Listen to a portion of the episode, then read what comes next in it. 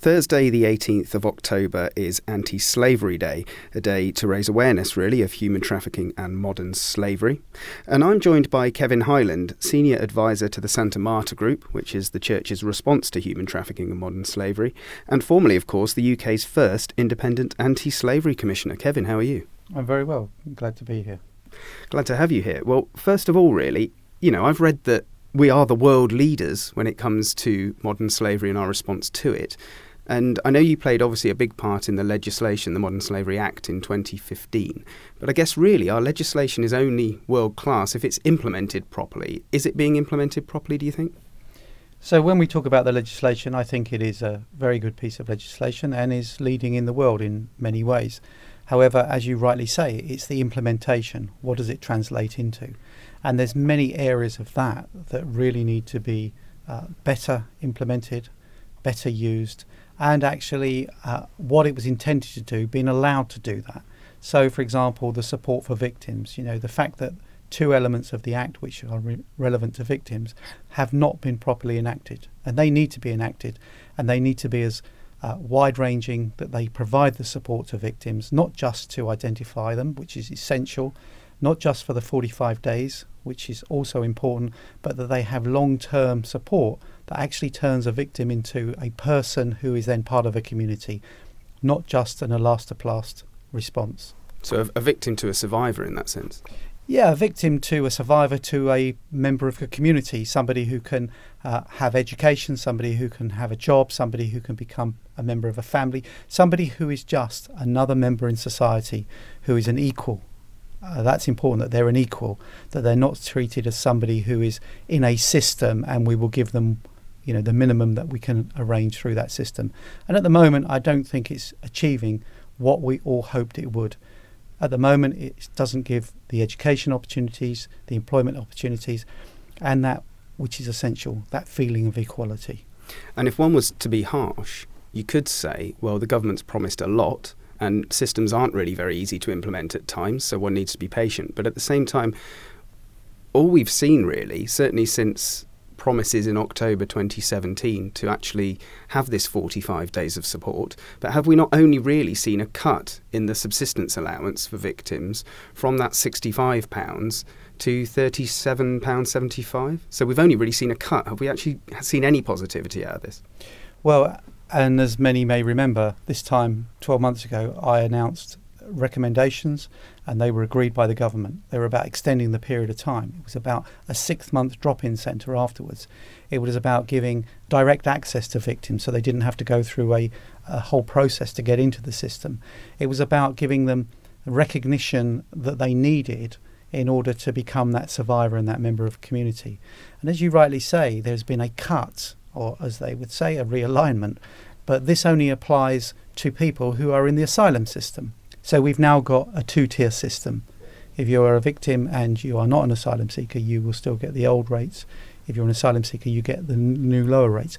And what's shocking about that is that I was contacted when I was commissioner by a number of support agencies saying that now it's got to the point where people can't even do things like go to church because they can't pay for the bus or the train. And that's where they used to get their support. That's where they used to get sometimes food, but it'd be where they got that, you know, that relationship to build into being a person for the future. So, you know, there's a backward step on that. And if you actually look at it, the things that were promised 12 months ago, as you rightly say, one thing's come in, which is a cut. And when you're talking about leaders, leader is about you set the example, you go out there, you show the standard, and you make it happen. So we may have leading legislation, but have we got leading uh, services and uh, uh, implementation that actually helps the people.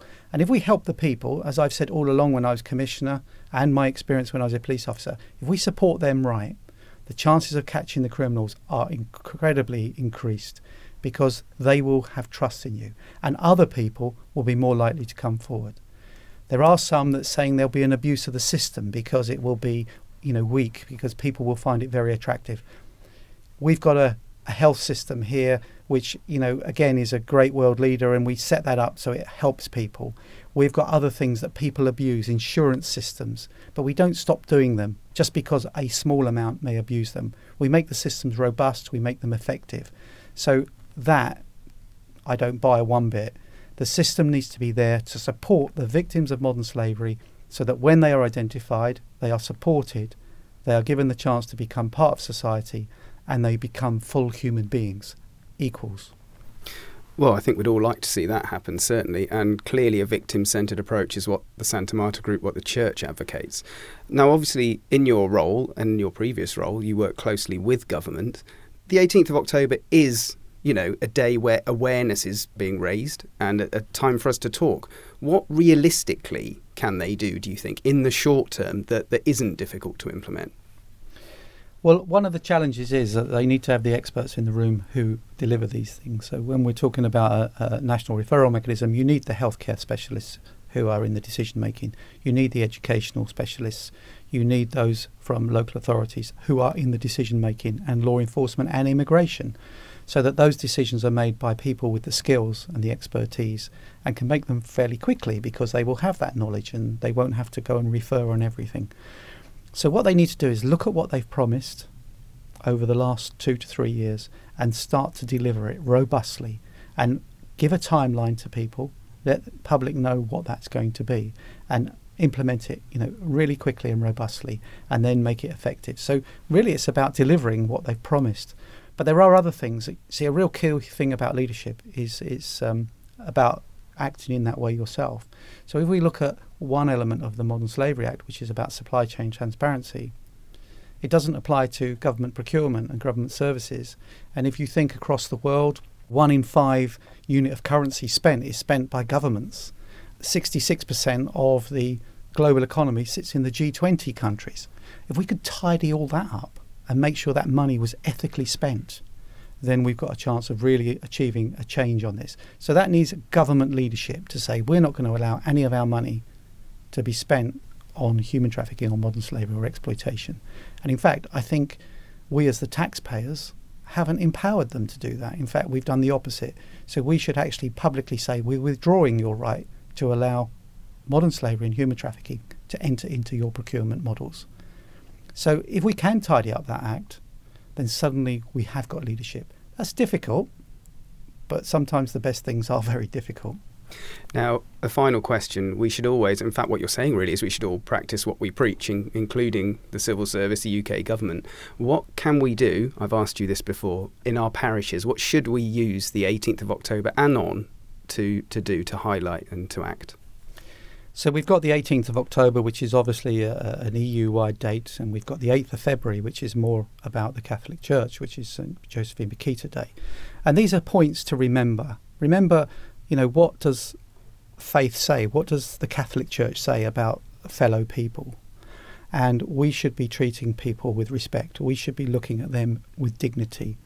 So there's a duty. If you're an employer, if you work with someone, if you are using services, to make sure that those people are treated equally, not treated differently because of where they come from, or because of the way they speak, or because of their gender. We need to treat everybody equally. That's stage one, because that is why we have things like modern slavery, because people are seen as a commodity, not as an equal. So we need to live and breathe that in everything we do. But there is also a practical thing what can churches do? What can parishes do? And I think once they're aware of this issue, then they can raise it at the parish level. They can raise it politically in their local areas. They can start to raise it with the police. They can start to raise it with the local authority. And as the taxpayers, as the people who are in those communities, can start saying, What are you doing? What are you doing to make sure there is nobody in this area who is suffering like that, whether it be in a factory, car wash, agricultural sector? But also, if we find people that are in those situations, what is available for them? And that's where the church can come in because the church can reach communities that are hard to reach, who may be in the agricultural sector, who may be in food packing, maybe in fisheries. And then what they can do is have local networks where they know where to take them to be safeguarded. And the church is sending around information about that with some telephone numbers that they should all get to know and have up in the churches of who they can contact. And that then safeguarding can be put into place. But know about it, understand what it is, Make sure you're treating people with equality so that they will trust you, which the church can play a big part in. And then when you identify it and see it, know where to turn to for that support. And I think if we can get those four things lined up, we suddenly can have the Catholic Church, which is already doing so much on this issue, not just in the United Kingdom, but internationally.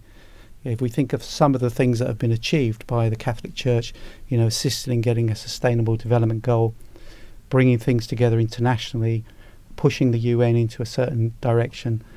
Well, you know, we need to remember though, this is about men, women, and children who are living in our communities here in England and Wales.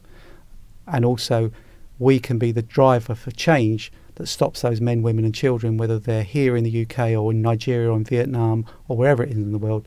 We can be the leaders that can actually say, we've got to stop this and we've got to start treating people with equality. Kevin Hyland, as always, thank you very much. Good to still have your strong authoritative voice alongside us in this. Thank you very much.